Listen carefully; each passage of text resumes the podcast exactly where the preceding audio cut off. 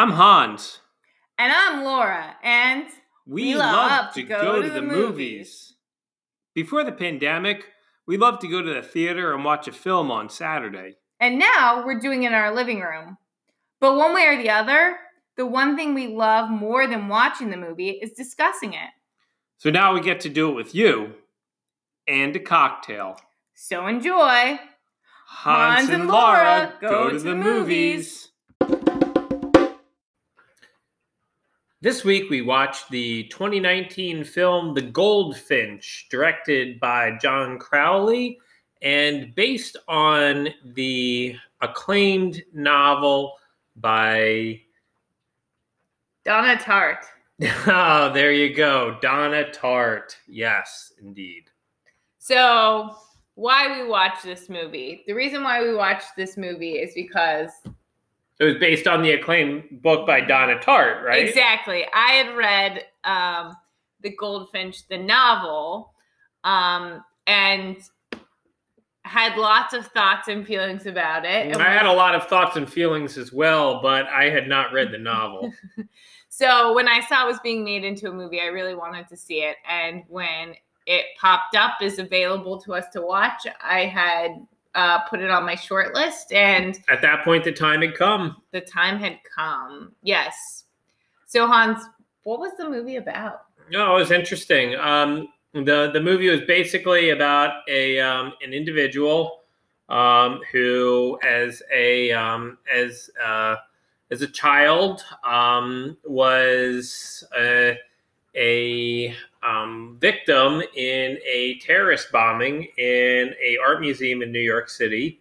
Um, who then came to somewhat unwittingly steal a very famous piece of art and uh, his mother died in the explosion, and then proceeded to sort of have a very unusual course of events throughout his life, many of which were shaped by his preoccupation with this painting that he had rather inadvertently stolen.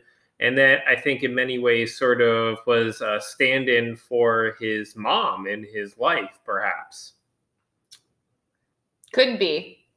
Or not. or not. Maybe a little too much editorialization in that. Uh, Perhaps, but but the, summary. there was not much plot to this movie. Thereby, you know, adding editorialization is difficult to um not to not to do when talking about what it's about. well, I appreciate your opinions, and I'm looking Hmm. forward to hearing more Indeed. about them. But first, we must talk about what we're drinking because we are drinking a very special drink tonight. We'll shake our glasses, but you will be unable Can't to hear hear, them ice. Because we are drinking eggnog and spiced rum, That's right. a festive, delicious A beverage. festive, delicious beverage for for the uh, for the for the season.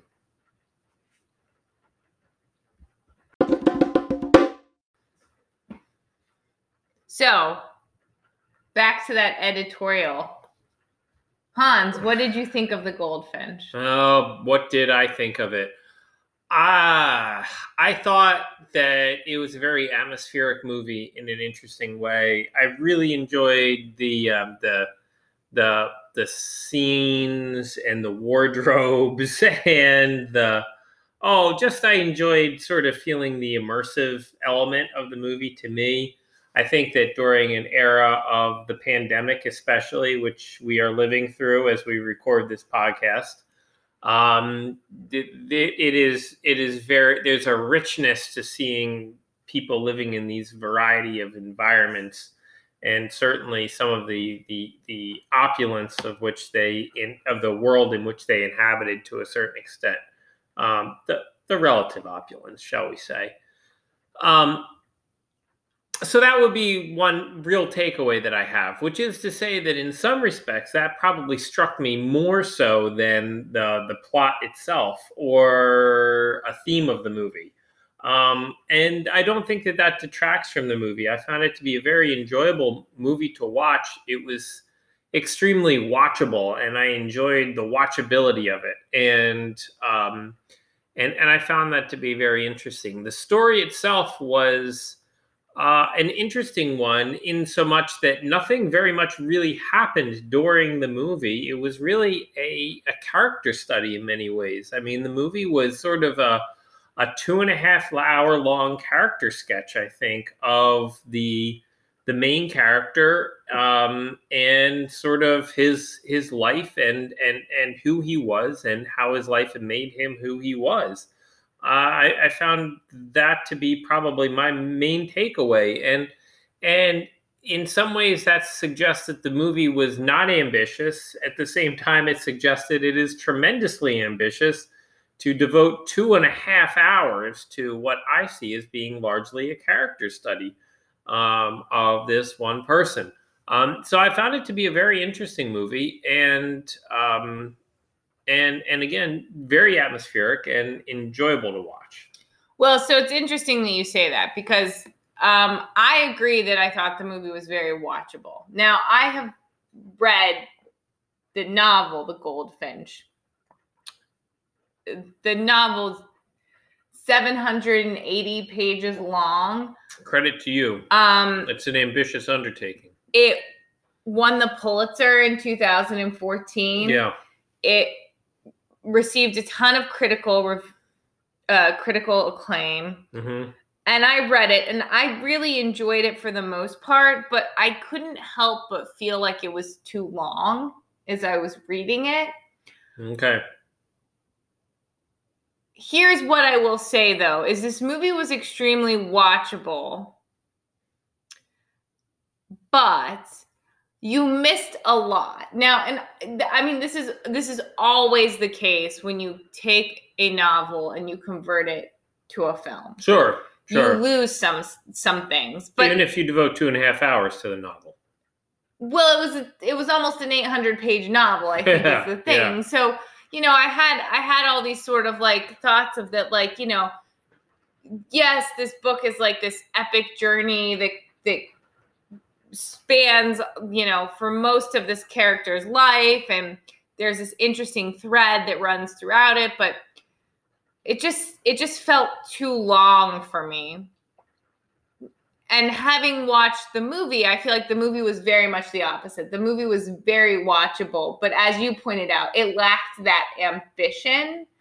And I think your sort of maybe not criticism, but your observation that it it that it wasn't very thematic. It was just a character sketch. Mm-hmm. Was in part due to things being cut out of the novel. Sure. Because there's a lot you don't see in terms of like sort of the main character Theo's love life mm-hmm. and kind of how that tangles in and out of things. And the movie kind of hints at that, but I didn't feel like it was very present and I don't know. What did you think? About the main character's love life? Yeah, I mean, like. Well, I, I didn't see much evidence of him having much of a love life. I mean, there was his fiance, and there was the other, um, the other lady, um, who, uh, who there seemed to nothing ever really seemed to go one way or the other with. So because if there is more than that, when there may have well been in almost a thousand pages or four eight hundred pages or whatever in the book, I don't I don't know, but there is no evidence of anything else. Yeah, so so I'll tell you this about him though. He wore some nice dapper suits. I he he did wear some nice dapper suits. That is very. Do you think true. I could pull those off, Laura? I don't think so. I don't know. I think you might be yeah, able to. Maybe. If you had them tailored maybe. to fit you, maybe. you could do it. Maybe. At any rate, not Mm. the point. hmm Point being, yeah, I mean, like in the novel, and now, granted, it's been several years since I've read the novel. I mean, it's 2020. It won the Pulitzer in 2014. I probably read it in 2014 or 2015.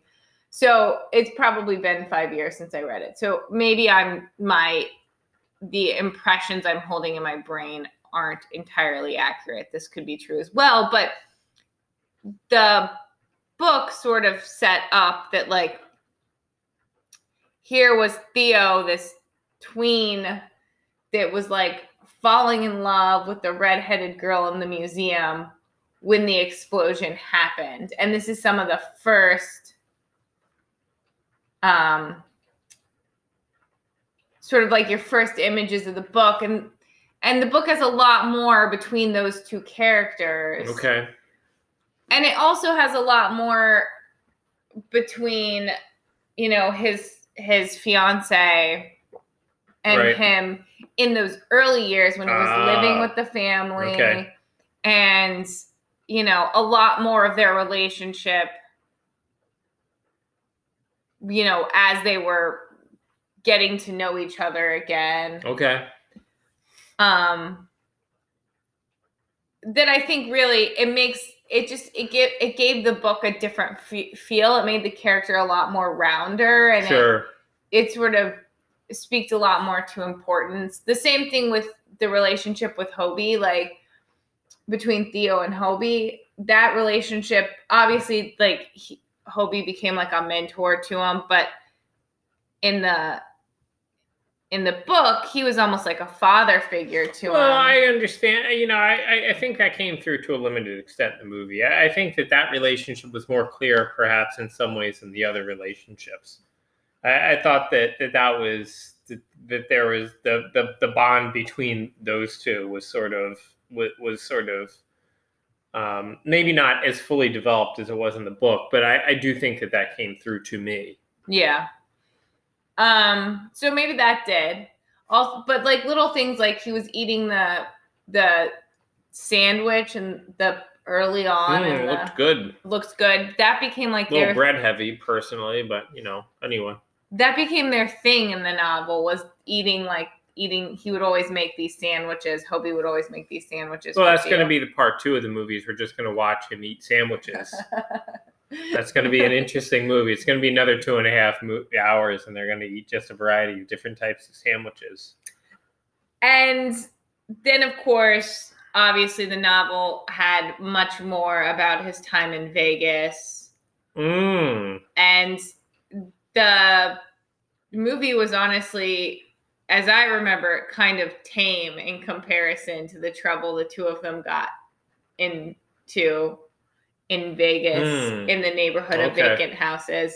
I mean, there was just a You lot. mean the two of them, as in Boris, Boris and, and oh, Theo. mm. there was a lot more alcohol drinking, a lot more drug use, a lot more mischief. A lot more mischief. Hmm. Hmm. Indeed. I mean, they had an entire neighborhood of vacant houses to themselves. One can imagine. One can imagine. And absent parents. Mm. Actually, I, I really can't imagine what, what, what they got into. So so so one way or the other. and there was more there was I don't- there was a little bit Mm. more of a deeper plot line with his dad.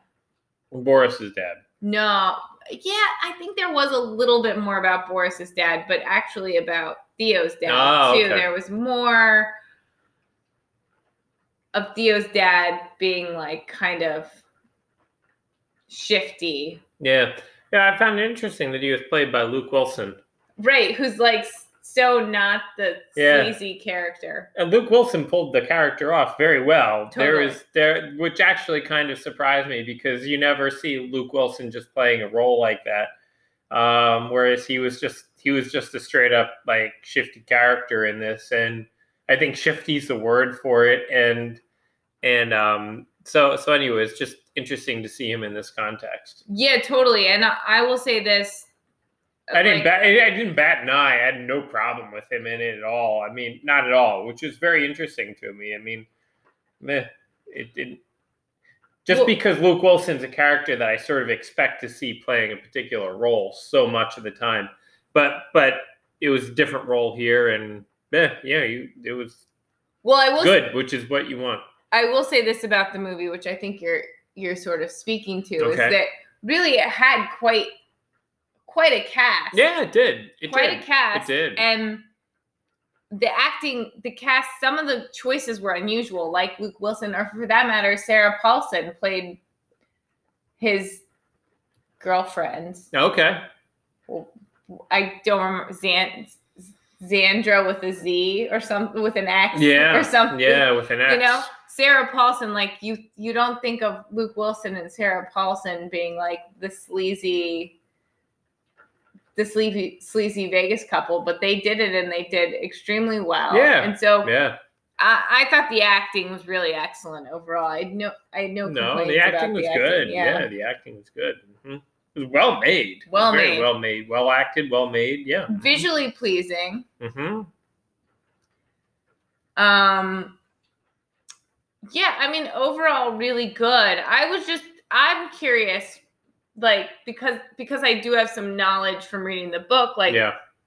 were there things to you that didn't make sense because there were things to me that I was watching and I was like, "Ooh, I feel like this needs to be emphasized more. This aspect needs to be emphasized more." Well, I don't know that there are things that didn't make sense to me. I thought that the whole movie made sense as it was, but I felt like there was that like there was perhaps again like in many ways it was just a little bit lacking in sort of a a, a drive. I mean, like if it was lacking in anything, it wasn't that there was uh, areas that didn't make sense. I never watched a scene and was like, I'm confused.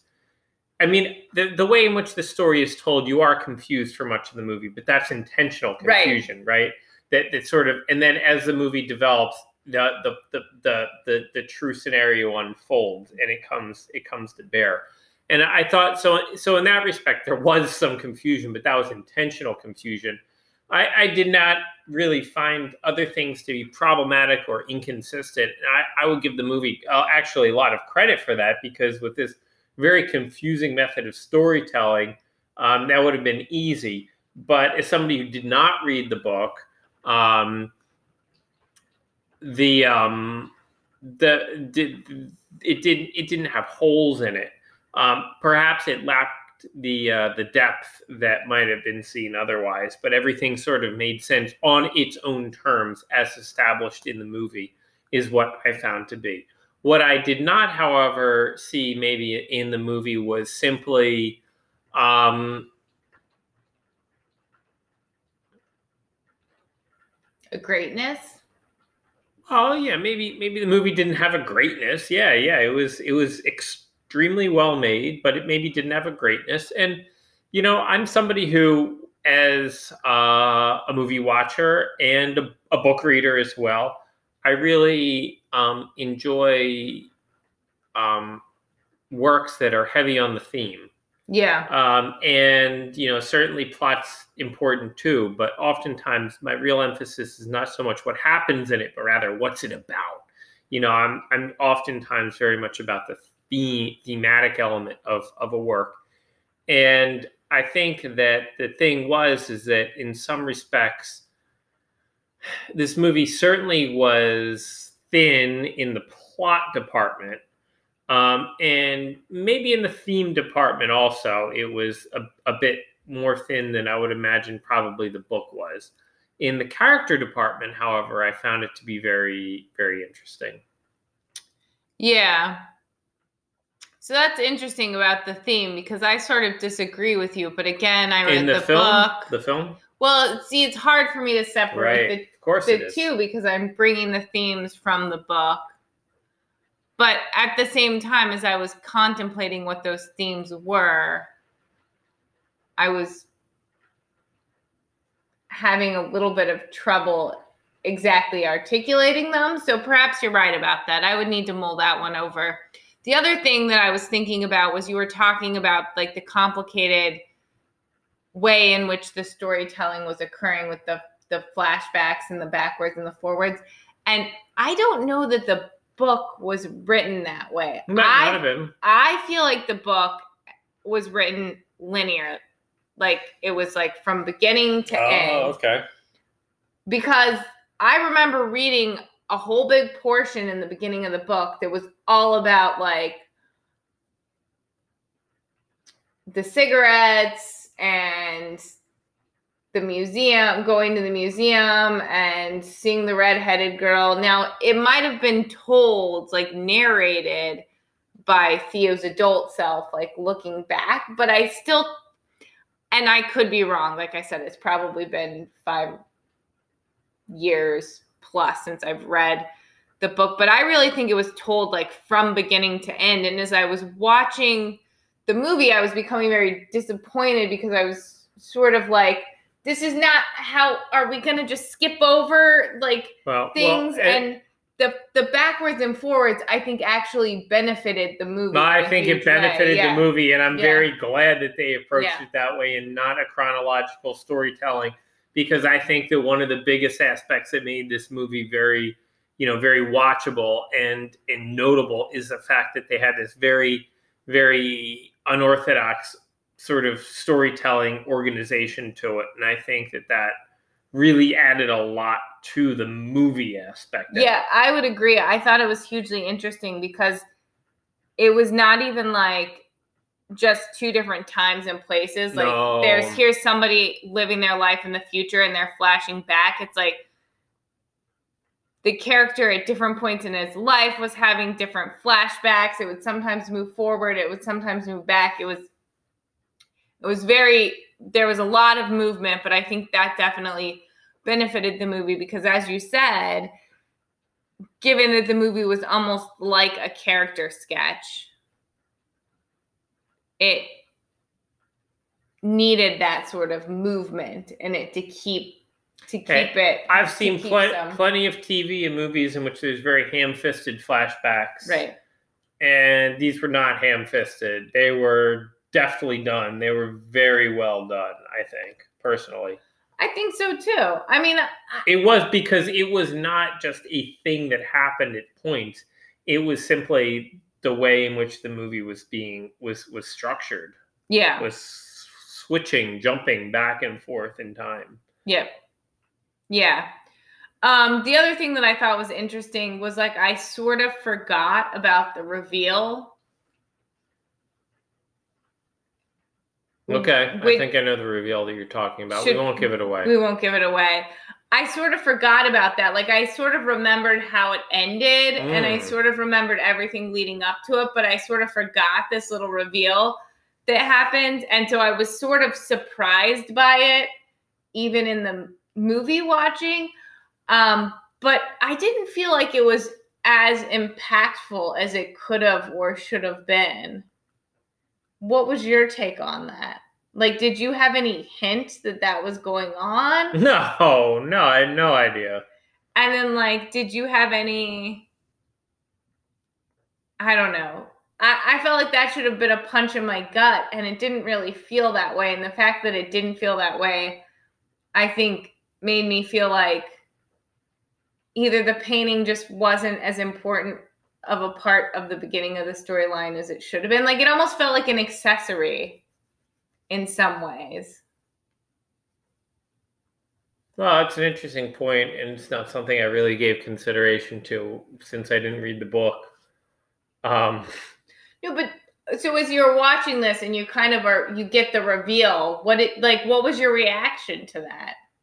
I don't know. It just didn't it didn't feel like I thought that and it was I like found it to be an interesting Yeah. reveal. yeah. Is what I have found it that that's what I found it to be. That's about all that I found it to be. Um, I, I, suppose that maybe in the book it was a lot more than that. I, you know, I don't remember because I don't remember it at all. So maybe it was it was that much less of an impact. I I mean, in in my mind, I, I don't know. I mean, maybe maybe the maybe the structure of the movie, you know, was was a little bit different from the the structure of the focus of the book. But in this, many ways, I just think it was sort of, you know, I came away watching this thinking about um, how this particular person's life had been shaped in many ways for the worst, um, but in probably every way for the worst by this this terrorist attack. Right. And w- one of the things that that struck me with is the, the the unintended consequences of bad things that happen. Yeah. And that's one of the things that actually I left thinking about was about how you hear about how somebody's involved in sort of like a, a crime or something like that at some point in their life. Then they're like, that just ruined my life. And it's like, what do you mean that ruined your life? How did that ruin your life? Yeah. And I think this is just sort of an example of like one very bizarre way in which it's like you you're you're just a uh, you're just a kid in this place in the wrong Right. place in the wrong time. You lose a parent, and then lo and behold, all these other thing this other thing happens, and then this other thing happens, and just like it's weird. and this is of course you know has dramatic license, but nonetheless things happen in weird ways because of weird things, and I guess that's maybe more what what I saw from it, and and so this sort of just kind of fell into the uh, the key into keeping with that. Plus, I mean, how much are you going to trust that character Boris? I mean, that character of Boris was clearly, man, he was a uh, yeah, there He was, was something uh, yeah. else there. Yeah. yeah, right, right. Yeah. Well, I mean, overall, I think it was a good movie. It was very visually intriguing. I loved all the scenes in the desert. Um so so much of the the Yeah, forget the scenes in the desert, Laura. What about the scenes in New York well, City restaurants? course, right. That too. Let's not that go there. Too. I mean, I think there was one point where two characters were sitting at this cozy little table in this cozy little bar drinking wine, and there was a song Mm. playing, and the song playing was like a song that's like on one of our playlists that we listen to. And I was just like, that could be us in a different world. But nonetheless, I digress. Overall, I thought the the film was it was very visually pleasing. It was very enjoyable. It was a long movie. It was two hours and th- thirty minutes, two two hours and thirty plus minutes. It didn't feel that long to me at all. I I I very much enjoyed the movie, and I thought it was well made, well acted. Not you know, not let's not give it the Academy Award or anything, but you know, overall, really good, really solid, good film. Yeah, good film. Uh, I enjoyed my two and a half hours.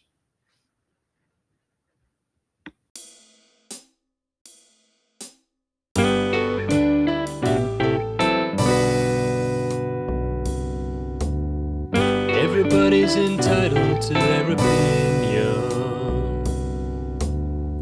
Everybody's entitled to their thoughts. Everybody's entitled